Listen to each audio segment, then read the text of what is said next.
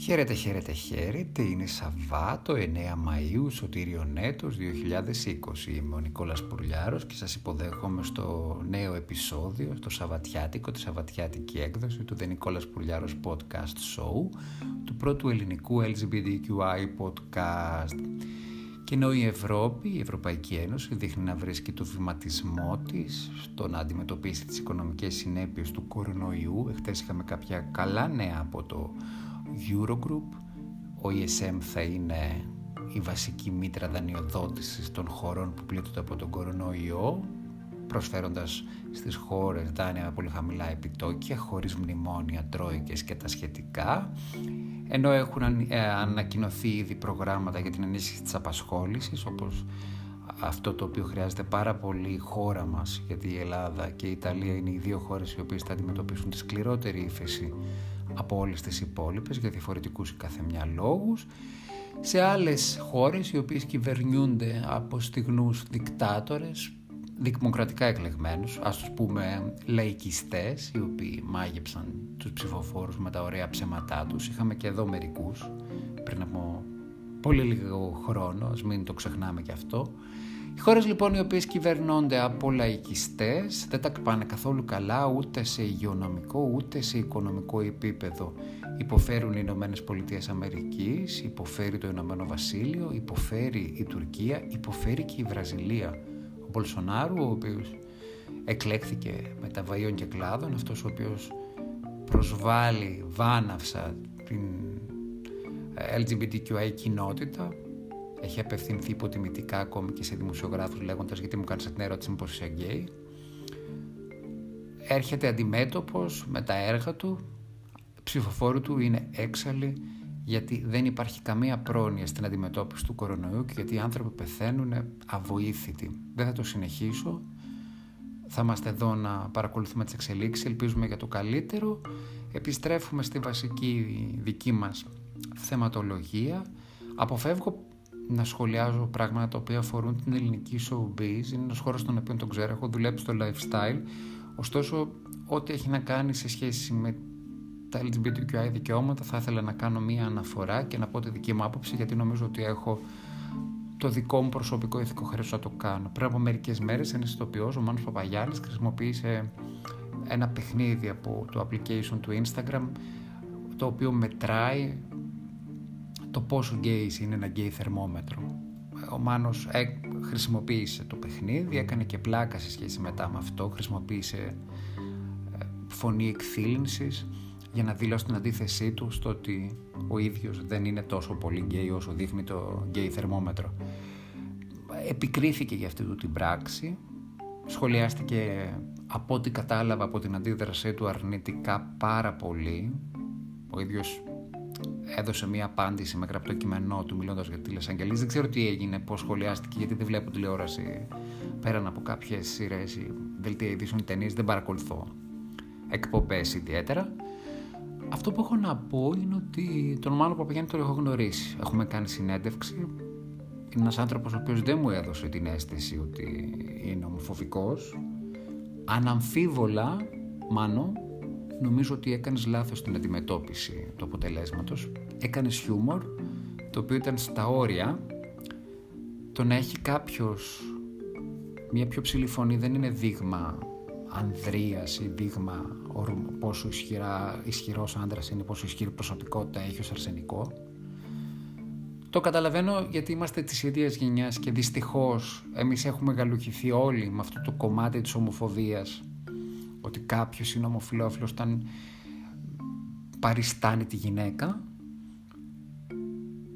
Νομίζω ότι όλο αυτό πρέπει να το αφήσουμε πίσω μας, είναι μια παρεξήγηση και νομίζω ότι ήρθε η ώρα και άτομα της δικής μου γενιάς και ο Μάνος ο προκειμένου αλλά και ευρύτερα να μάθουμε γιατί όσο ζούμε μαθαίνουμε ότι δεν είναι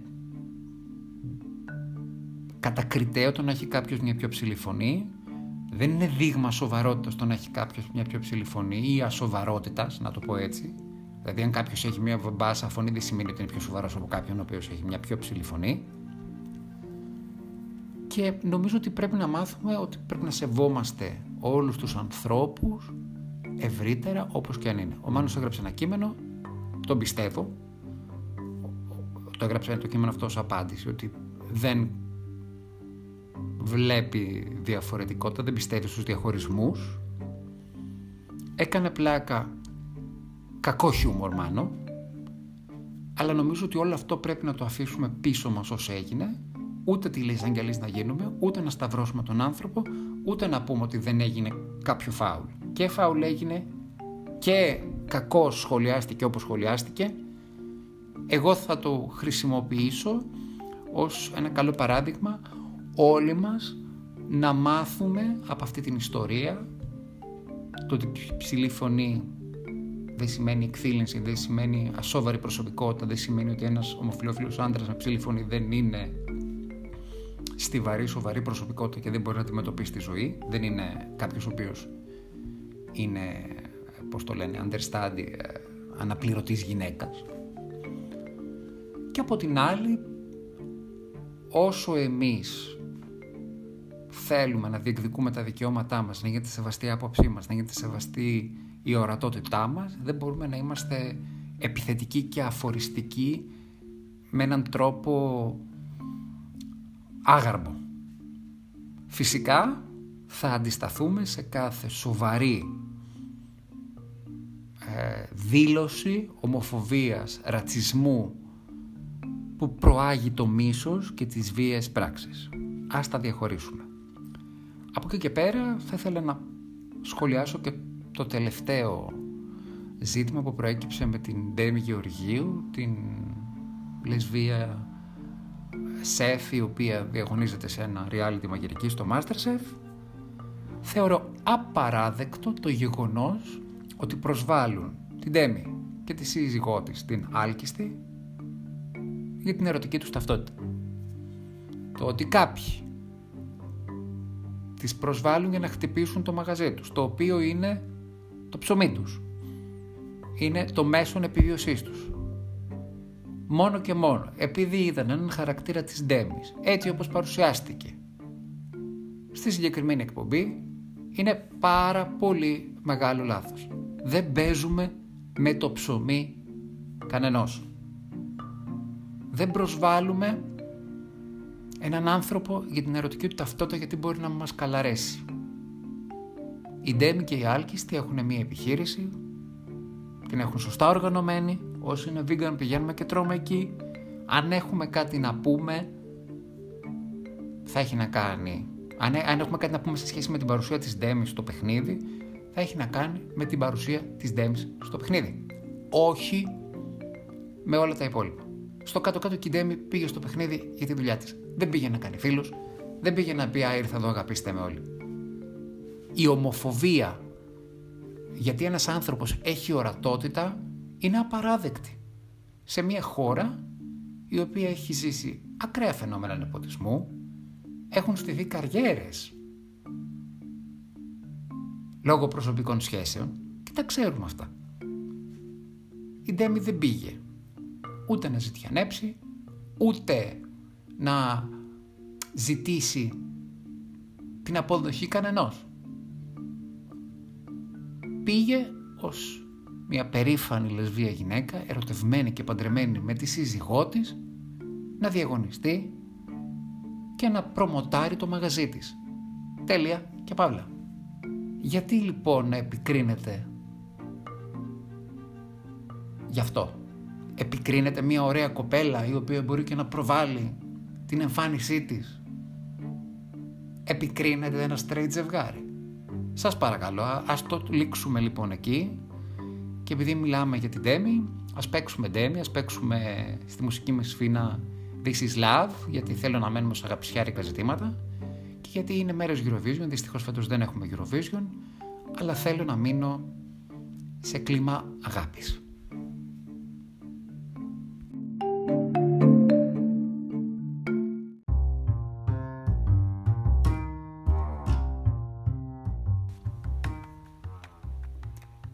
Ευτυχώς όμως δεν είμαι μόνος. Σε κλίμα αγάπης θέλει να μείνει και το Netflix, το οποίο αντέδρασε με έναν ευθύβολο και ξεκάθαρο τρόπο σε ομοφοβικά σχόλια τα οποία ξεκίνησαν από έναν χρήστη ο οποίος ανέβασε μια φωτογραφία σχολιάζοντας ε, τα προγράμματα, τις τηλεοπτικές σειρές που έχει το Netflix στο ρόστερ του με τον Bob το Σφουγγαράκη λέγοντας ότι στο Netflix δεν είναι και τόσο απαραίτητοι οι γκέι χαρακτήρες τονίζοντας ότι υπάρχουν αρκετές σειρές με LGBTQI περιεχόμενο.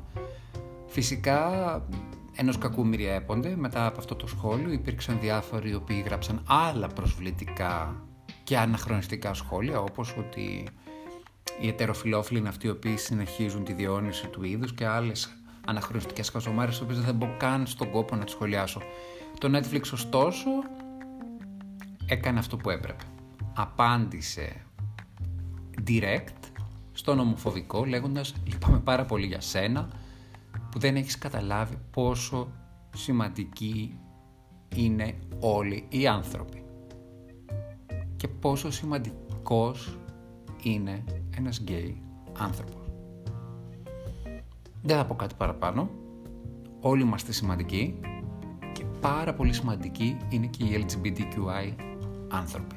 Όποιος δεν το καταλαβαίνει είναι αναχρονιστικός, ζει σε μια άλλη εποχή, δεν είναι μέρος του πολιτισμένου κόσμου και το τελειώνω εκεί και συνεχίζω σε αγάπη και διάθεση.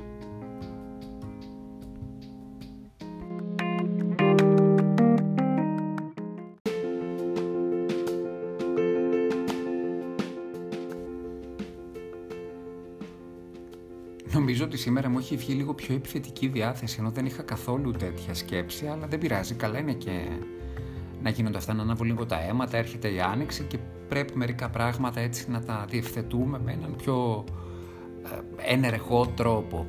Σας πάω σε κάτι διαφορετικό. Ανακοινώθηκαν πριν από μερικές ημέρες τα βραβεία Pulitzer και για...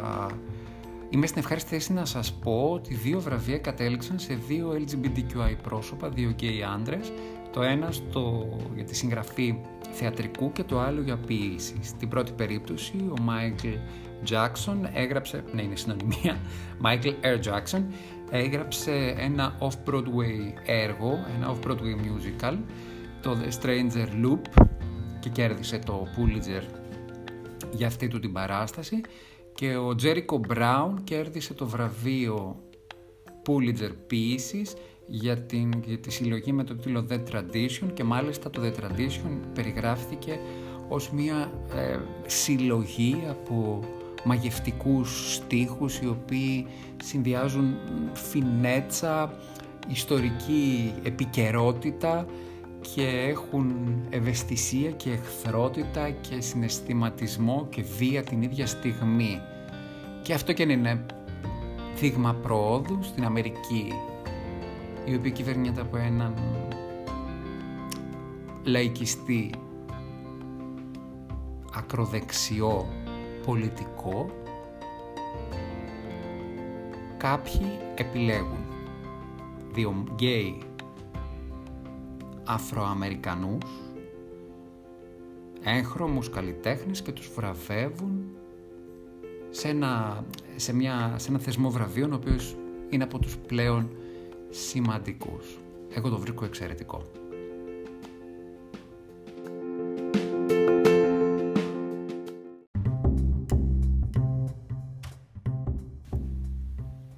Κάποτε σε μια συζήτηση με τη φίλη μου τη Γεωργία Χριστίνα Κανελοπούλου, η οποία είναι ψυχολόγος, το έχετε μάθει πια, με ρωτάτε πια για αυτήν ορισμένη, είχαμε κάνει μια συζήτηση έτσι περί αξιών και συγκρούσεων αξιών στις σχέσεις και μου είχε πει κάτι που μου άρεσε πάρα πολύ, ότι είναι πάρα πολύ σημαντικό να φτιάξουμε μια ζωή για την οποία θα ανυπομονούμε να ξυπνήσουμε, να τη ζήσουμε την επόμενη μέρα. Κάπως έτσι ένιωσα και εγώ εχθές το βράδυ.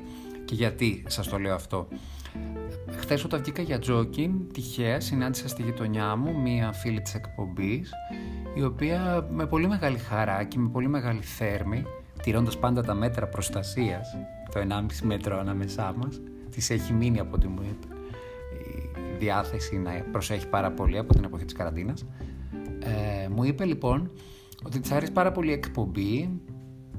Σε ευχαριστώ, φίλοι, ξέρεις ποια είσαι. Δεν λέω το όνομά σου γιατί δεν έχω πάρει την αδειά σου να το πω.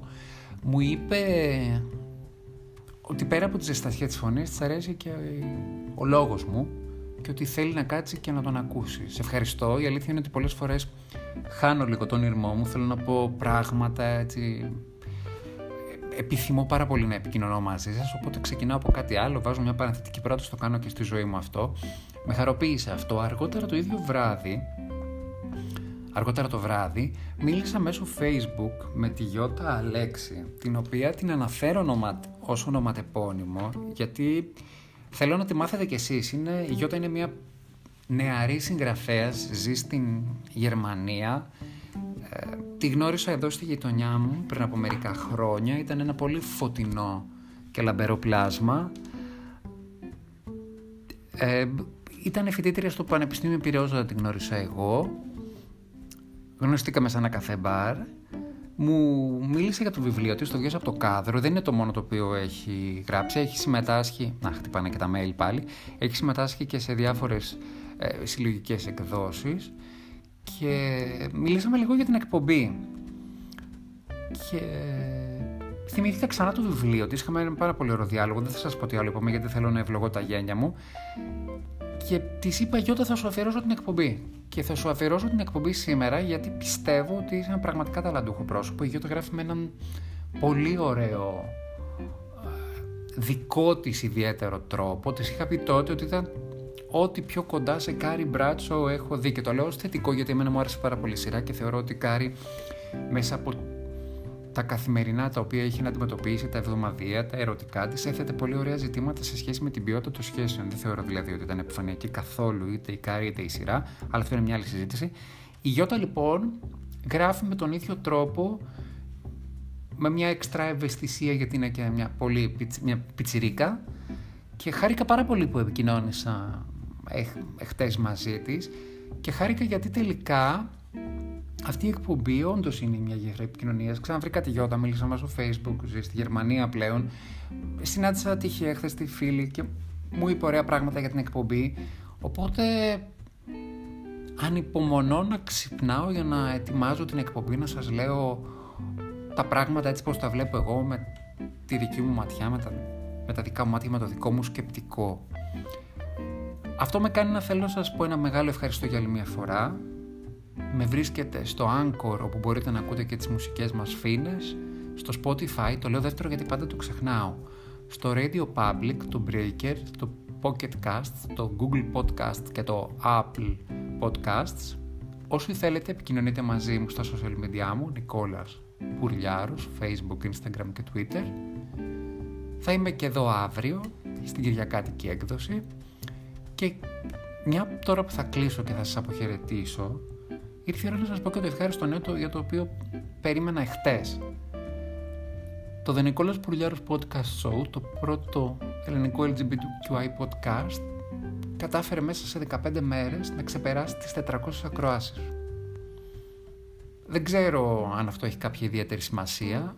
Εμένα μου είναι σημαντικό, γιατί από το τίποτα μέσα σε δύο εβδομάδες κατάφερα να έχω 400 και πλέον ακροάσεις και ελπίζω να συνεχίσω να συνεχίσουμε σε αυτό το δρόμο.